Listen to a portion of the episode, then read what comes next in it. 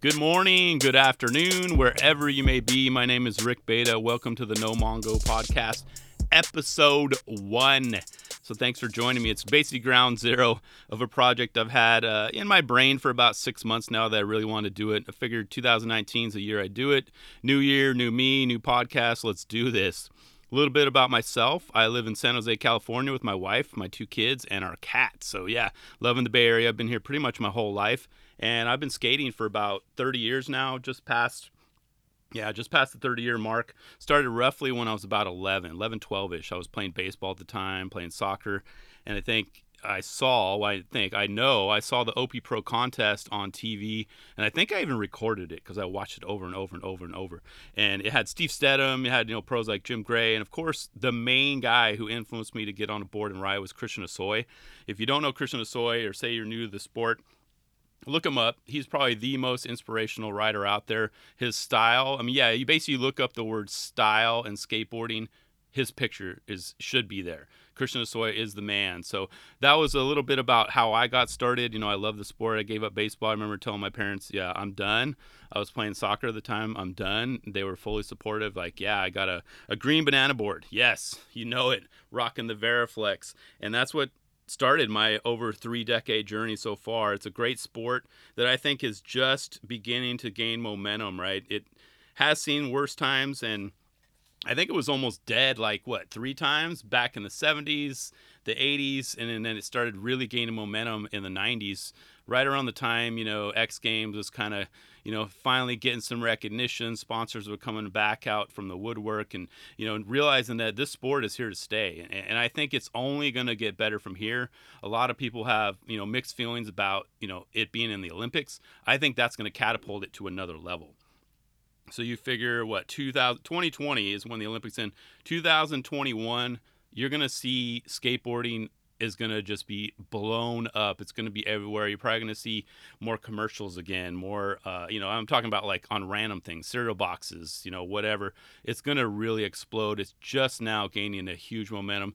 And it's cool to see a lot of riders, much like myself, that are in, you know, their later stage of their life or midlife or however you want to say it. You know, there's a bunch of skaters, pro skaters now Christian Hosoi's in his 50s, Tony Mag's in his 50s, Ron Allen's in his 50s. There are so many skaters that are still riding, you know, staying healthy, working out, and this sport has longevity. So a lot of kids are picking up the sport, and it could be a lifetime journey for them, which is really cool and is part of the reason why you know, I'm following along. This is a, a, very cool journey and point in my life where I get to see the next generation. It's so crazy to see Christian Hosoi's kids skating and shredding, Steve Caballero's kids shredding, Tony Hawk's kids shredding. Yeah, it's part genetics, but then also, I mean, just imagine having those masterminds in their heads helping them out and just growing the sport. So I'm very excited for the next, I don't know, 10, 20 years of skateboarding, even on. It's here to stay, it's not going anywhere. We have a very good foundation of pros and skaters and companies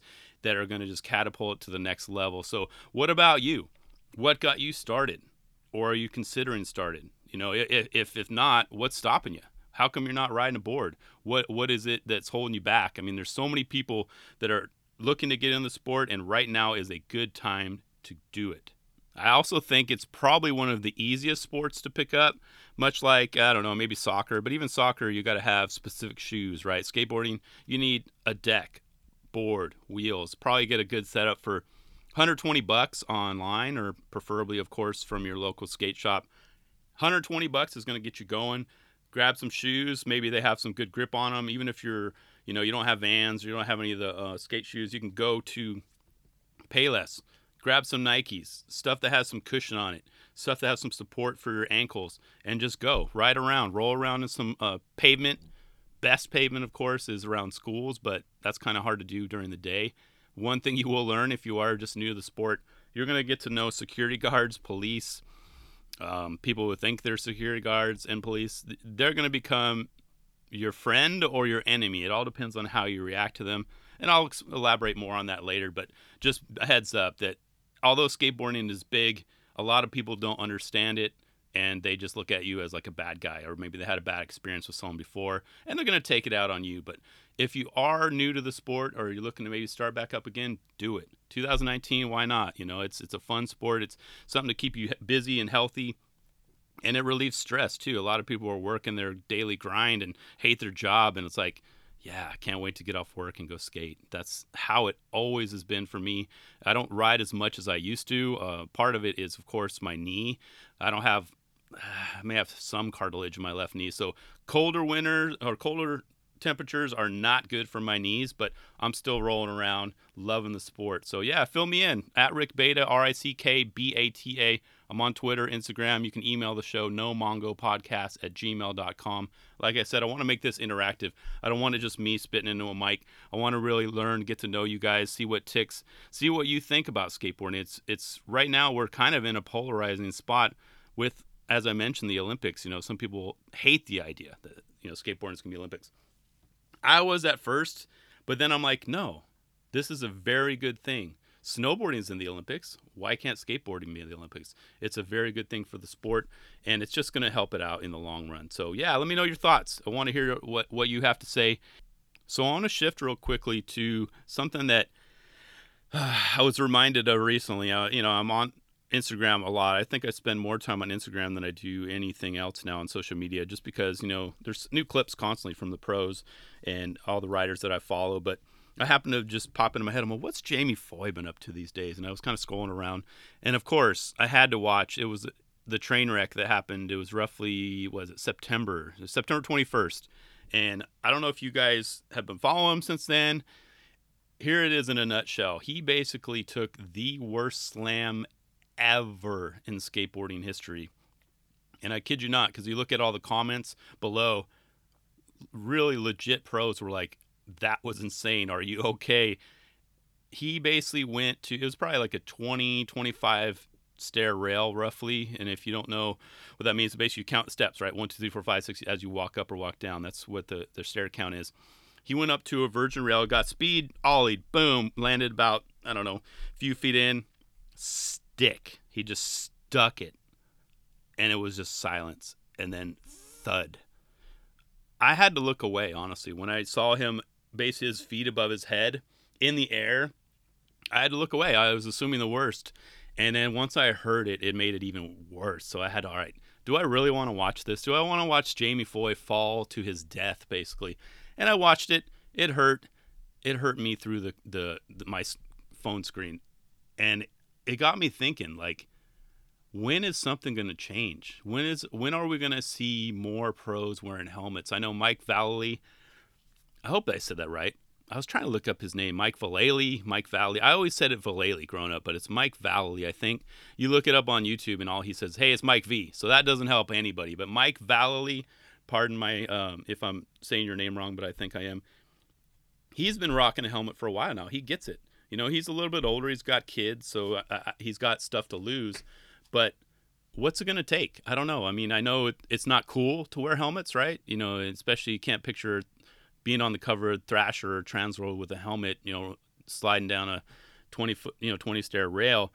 But man, all I got to say is I'm glad Jamie Foy is okay. If you haven't seen it, go watch it. But it's brutal.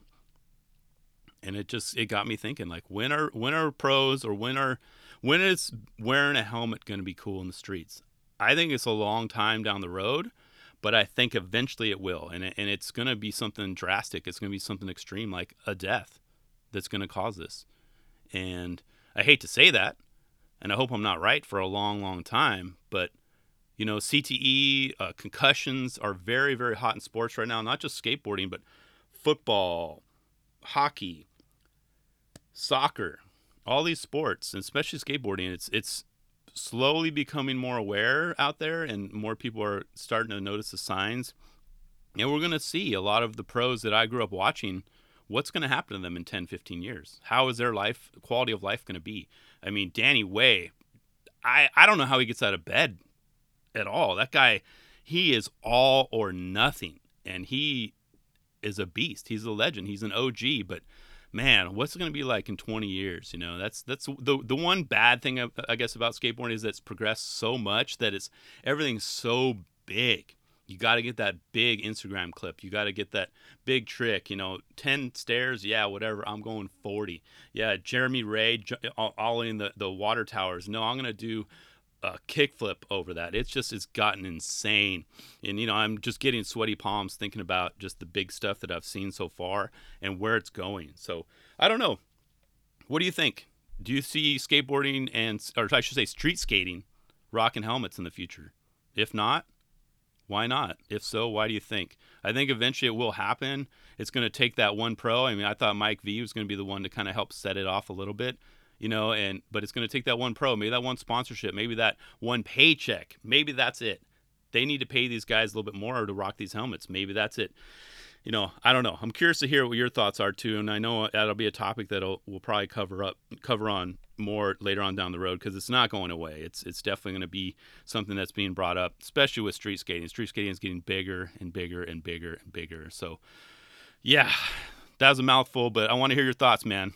Well, as I wrap up this first show here, I want to keep it short and sweet. I want to do a quick intro and let you know where to find me, how to find me, and what this show is going to be all about. And I want to hear from you too. I want to hear how far along are you on your skateboarding journey? Are you just starting out? You have questions. You have a skateboarding community that's here to help you. And what's really awesome about it is, as I mentioned earlier, it's easy to pick up. There's no dress code. There's no age limit. Boys, girls of all shapes and sizes can ride, can do anything they want on a skateboard. That's what's so cool. There's no set of rules like, oh no, when you go out on the street, you have to do this, you have to do this. It's actually gotten way more creative as of you know late than it was back in the you know the 80s when everyone's still trying to figure out how to do these tricks on these big old monster you know, mammoth boards. And, and it's cool that they're of course coming back in the reissues, but things have changed. It's very cool. Let me know how it's going at Rick Bata R I C K B A T A Twitter and Instagram, no mongo podcast at gmail.com. I'm going to do this weekly until I can actually do a little bit more. And love to hear your feedback. Subscribe, of course. And until next time, man, shred well.